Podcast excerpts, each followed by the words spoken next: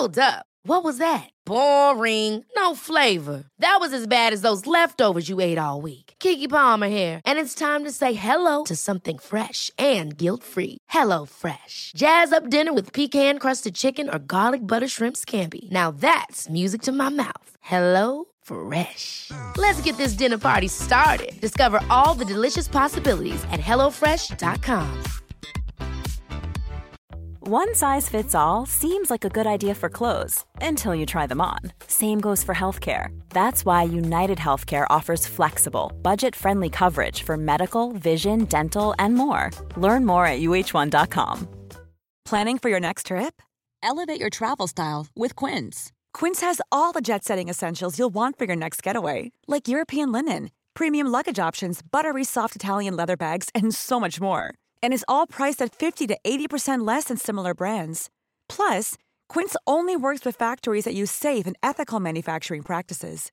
Pack your bags with high-quality essentials you'll be wearing for vacations to come with Quince. Go to quince.com/pack for free shipping and 365-day returns.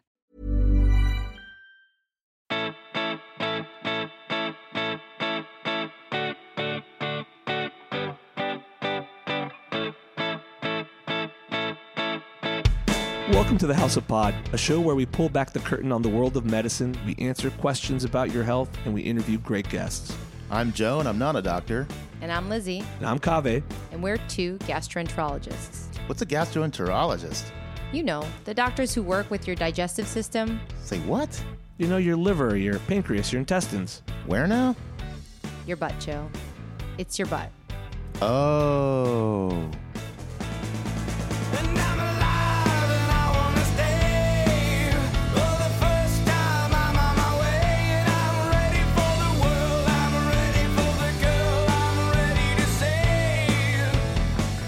Okay, welcome back to the House of Pod, our third emergency uh, podcast on the coronavirus. Uh, I am joined by Lizzie. Hi, Lizzie. Hi. And we have a special guest. We have Dr. Jahan Fahimi. He is the medical director uh, of the emergency medicine department at UCSF. He's an associate professor uh, there as well. And he is, believe it or not, someone I knew a long time ago. I knew him when he was a wee young lad. He was just this sweet, kind, smart kid. And I'm like, then I saw him on TV, like, I don't know, uh, uh, a couple days ago. And I'm like, that dude looks really familiar. And I'm like, oh, I know him because yes, it's true. All Iranian doctors know each other. I was That gonna say it. I was gonna say you're you're his dad. Let me guess. Right. You're his dad. Oh, actually, I'm He's not my that proud, much- proud father. I'm like an older brother. I'm not that much older. Jeez, it's like a couple years. Um, anyways, Jahan, thank you so much for coming on. Thank you. So Thank I you. know I know you're super busy right now, but um, we we've been talking a lot about this surge that's expected in the next coming weeks. We're expecting the coronavirus patient load to really hit California, or at least that's what's feared. Um, and we we're felt that we sort of had a little bit of advantage over New York in terms of preparation and timing, but um, we we there's a lot of fear that it's coming. So as the guy who's really helping to prepare your medical department, your emergency room, what have you been doing to to help prepare for that? Well, um, our preparation started uh, probably the end of February, mid to mid to late February is when we really kind of recognized that this was going to hit us, um, and we had no idea when and how hard. So um, we started off by basically figuring out a way to receive patients into our ER to separate those with respiratory complaints from those who don't have respiratory complaints. Um, we've put up these two large uh, shelters um, in our parking lot, and uh, they're negative pressure um, military style tents where um, we can do triage, X-rays, evaluations, the whole the whole evaluation for a patient with respiratory complaints. Um, and we we got these things up and, and running at the beginning of March um, to sort of in anticipation of what we thought was going to be this huge surge. And initially there was. Um, initially we saw a large volume of people, mostly who were pretty well, um, not particularly sick, coming through there. Uh, we tested a fair number of those patients, and the majority, the overwhelming majority, were were negative for COVID infection. What we've seen since is um, a pretty rapid decline in the number of patients who are presenting to the ER for care, including those with respiratory symptoms. And you know, we just kind of realized um, this past week we are we're in the flattened curve right now. Um, the reason we're not getting this huge rush right now, whereas um, you know our colleagues out in New York um, are, is because we started this social distancing and the shelter in place uh, just early enough. So I think you know we know we're not at the peak yet. We know it's coming, uh, but it seems to have slowed down enough that um, we're not getting that that overwhelming surge. And so, what are we doing with this time that we bought ourselves? Well, we've got telemedicine capabilities that we're we're building out.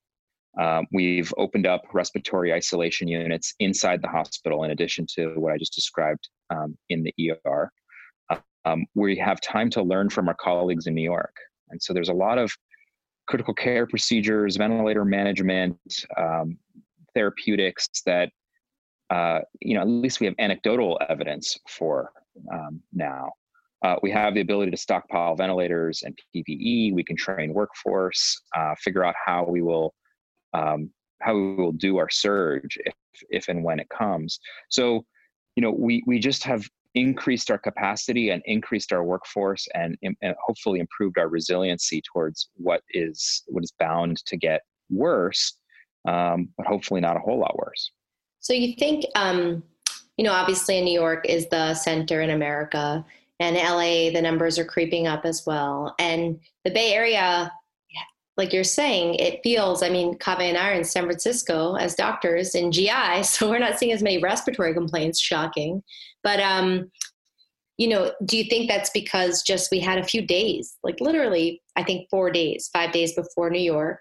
I think the governor here also banned groups of more than 200 or 250 people also quite early and then mm-hmm. the next within three days it was like banning more than 50 people and now it's like 10 people now it's no one do you yeah. think that that's really the difference because that's what we're trying to figure out like what little things can we all do when we're sitting at home stuck and yeah. not contributing i you know i i can't put my finger on it so i couldn't tell you definitively but that seems to be the biggest contributor um, it really just seems that if you bend the curve, the earlier you bend that curve um, and, and, reduce that transmission, um, you know, you avoid that exponential growth down the road. Um, and the sooner you start, the, the the more that exponential growth is is curbed. So, I think a couple of days makes that difference. Yeah. yeah. And we're also able to like prepare, like you said, from New York and get more PPE. Yeah. I have very good friends who sent me a photo and we can post it of gowns hanging outside of the rooms in the ICU because they each have to be reused for every person before they go into a room. Right. And I have a different friend who's talking about trash bags, you know, for yeah. care right. of patients. And it's uh it's embarrassing really to think that we're just one yeah. of the most powerful and wealthy countries and this is what we're talking about really. Yeah and and we should be clear we're doing those same things here right so that ppe conservation uh, we know that this is going to be a marathon and we know that we can't sort of feel like well we can stockpile now and then use our ppe however we we want we, we recognize that we have to be really thoughtful about it so we are reusing n95s we are reusing gowns uh, we have not um, started using trash trash bags, um, and I and I pray that we won't have to. Um, but you know, the the PPE conservation is very real. Um, I, I think that we've had to sort of rewrite the hospital epidemiology playbook a few times. Um, what would have been blasphemous um, a year ago, or six months ago, or even two months ago, is now completely sanctioned. And so um, it is sad and it does make us worried. And if we do have even one or two or 10 uh, healthcare workers who get exposed because of these policies and procedures, you know, that's going to be that many too much. But um, so yeah, we we are we are learning from the East Coast um, about PPE as well. So along those lines, what's the vibe? I've been talking to a lot of doctors both here, ERs, ICUs, and in East Coast, and um, and and talking to them about how they're feeling. I mean, because that's something I think we sort of need to address. Um, yeah. How? What's the vibe of the doctors? How are the doctors and nurses? How's the how are people feeling in the ER right now? Well, um, I mean, I, I, think there's been a lot of reporting about how people are feeling on the East Coast, and that's that's obvious. I have a, a bunch of colleagues who are working in some of the the busiest ERs in in New York, and um, their stories are truly harrowing and really disheartening. Um, out west, I think it's a it's a bit of a roller coaster. Um, we are banded together. We're definitely mission driven. We we recognize what we have to do, but there's no doubt that there's anxiety and fear um, that everyone is feeling, and I think that that anxiety and fear gives voice to sometimes um, uh, behaviors or approaches that are uh, that undermine that sort of mentality of of us all being in it together. Um, and so, while I, overall I think everybody understands what we have to do as a group, you can see on a day to day basis the frustrations around PPE, for example, will will really boil over, and people really want a place to vent about it. Um, yeah. And this is a national problem. It's not it's not our hospital's problem, but they want to yell at a hospital administrator about you know not protecting us with the with the best gear possible. When in reality, everyone's doing their best, um, from you know local policymakers to hospital administrators to medical directors to the frontline providers. Everyone's doing their best. Um, but that anxiety and fear can can occasionally result in morale being diminished and people wanting to sort of take out their frustrations somewhere. Um, but overall, um, I think people recognize we're we're lucky um, to do this job, and we have to kind of step up right now and uh, do our best for our community and um, take care of ourselves in the process, but but really step up to the challenge. Yeah, I think long term there's going to be some real sort of uh, PTSD issues we're going to have to address with all the staff, particularly in the East Coast, what they're going through. But right now on the West Coast, it it really feels like one of those. And I hate to make war analogies with medicine, but I think here is one of the few times, if if the first time, where it's I've experienced where it actually makes sense. It's like that scene in Game of Thrones in the Battle of Winterfell when all these like those zombies or whatever they're called, the White Walkers are about to attack, and yeah. Melisandre is lighting the the swords on fire. this is you're at that right, stage right. right now where everyone's preparing for this wave to hit us, as as someone else described it recently to me. Yeah, no, so, and um, uh, I. Oh, sorry. Go ahead. No, you. Oh, I was just going to say, I, we we do see ourselves as the Jon Snow of of medicine for sure. we are we are the Night's Watch. We yeah. uh, we keep the White Walkers out of the yeah, hospital. We're we're the sure. hound. We're the hound of medicine. like, we for do the, the dirty those, work. For those of you who don't listen to, to Game of Thrones, Jon Snow is the good guy. So yeah, the doctors right. are the good guys. Right, right, um, so you're talking a lot about morale and obviously villains and protagonists and all that. You know, it does sound kind of like uh, drama, um, and it's it's really just insane. And we talked about this before, but you know, the thing that's come up over and over for years, not just during this awful pandemic, is like burnout and resilience and you know physician burnout and how we always talk about how the people who will step up are doctors and nurses. No matter how much more stuff you throw mm-hmm. at institutions and hospitals, the doctors and the nurses are always going to say yes, you know?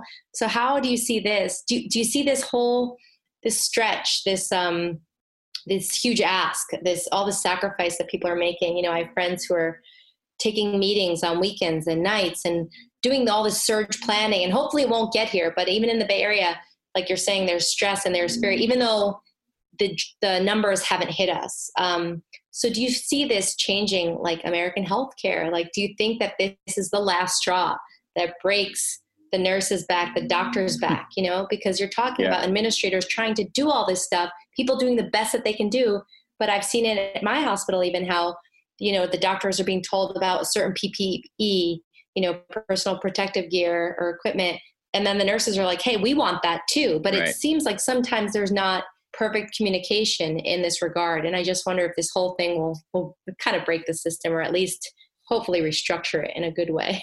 Yeah, no, I, I, I totally agree. I think that there's the potential for this to either be that last straw for folks, Yeah. or it has the potential to sort of be a, a paradigm shift in the right direction, right? So this is one of those times where um, I don't think people are, are necessarily people don't want to shy away in, in in this times, right? So I think people want to come to work. They want to do their best. They want to be on the front lines. They want to help patients. They want to rise to the to the occasion. And so when we're getting a chance to do what it is that we went into this profession for, I think it overall has the ability to potentially build in some resilience um, against burnout. I think the question will be what do we do to take care of staff during and in particular after all of this? So Mhm. if the hospital administrators can can move mountains, um, as and I and I'll go on the record and say that my hospital administrators have moved mountains for us. I mean the I have never been told no about anything that I've needed or wanted um, in the last couple of months in preparation for, for this. Um, everything is a yes. Everything is a is a green light, and so uh, I do feel supported. Now, of course, there, there's stress and anxiety about PPE, like we talked about. There's issues around testing that we haven't had access to, but but those notwithstanding, the the hospital administration has our back. I think the bigger question is what is what are we all going to do around medicine on the on the back end of this? Will we do that restructuring that you're mentioning? Will we recognize that like once this dies down, we're not going to go uh, you know way down the docks with all the administrative stuff that was was crushing us uh, to begin with. We're not going to go back to being stretched so thin.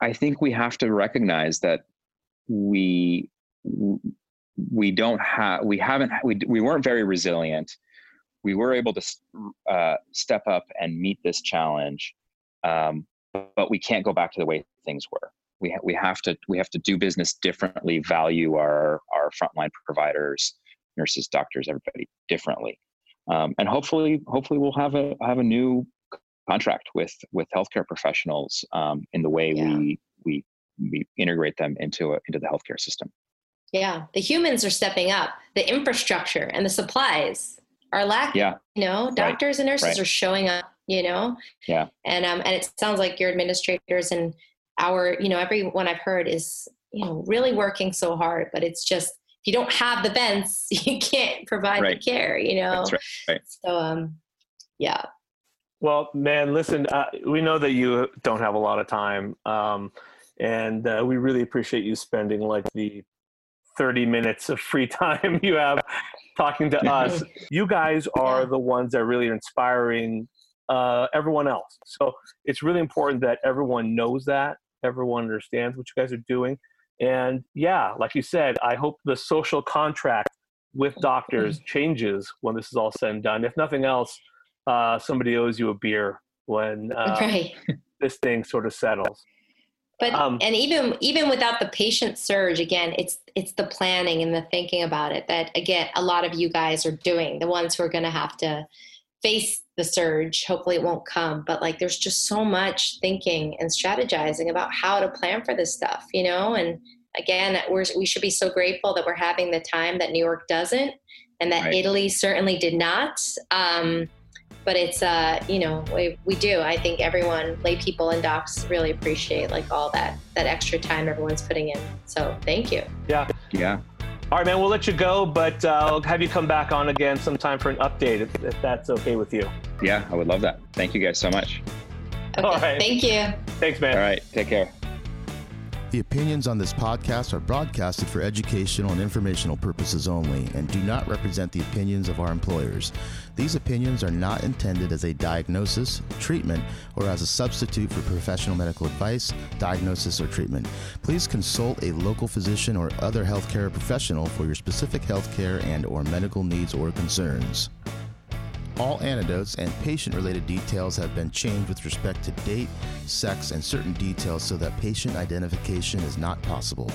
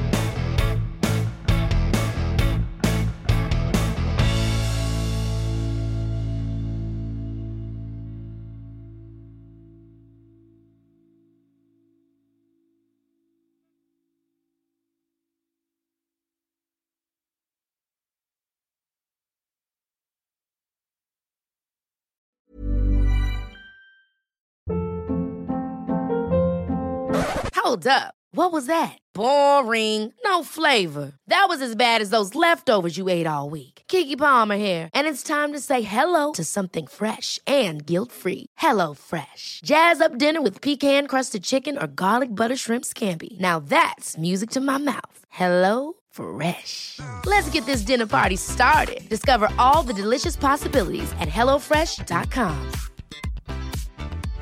Hey, it's Paige DeSorbo from Giggly Squad. High quality fashion without the price tag. Say hello to Quince. I'm snagging high-end essentials like cozy cashmere sweaters, sleek leather jackets, fine jewelry, and so much more. With Quince being 50 to 80% less than similar brands. And they partner with factories that prioritize safe, ethical, and responsible manufacturing. I love that. Luxury quality within reach. Go to quince.com slash style to get free shipping and 365 day returns on your next order. Quince.com slash style.